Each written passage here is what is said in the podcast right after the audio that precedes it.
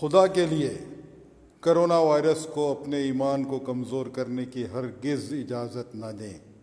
Corona امکانی ہے جبکہ موت یقینی ہے۔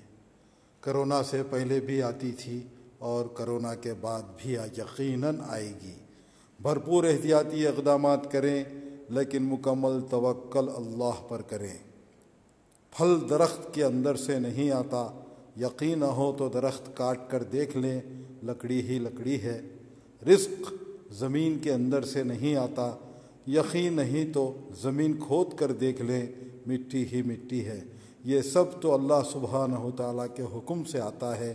لہٰذا کرونا نامی یہ وبا، یہ بیماری بھی اللہ کے ہی حکم سے ختم ہوگی۔ شرط یہ ہے کہ یقین سے پکاریں۔ لقمہ حلال کھانے اور کھلانے کا سچا اور پکا وعدہ کریں۔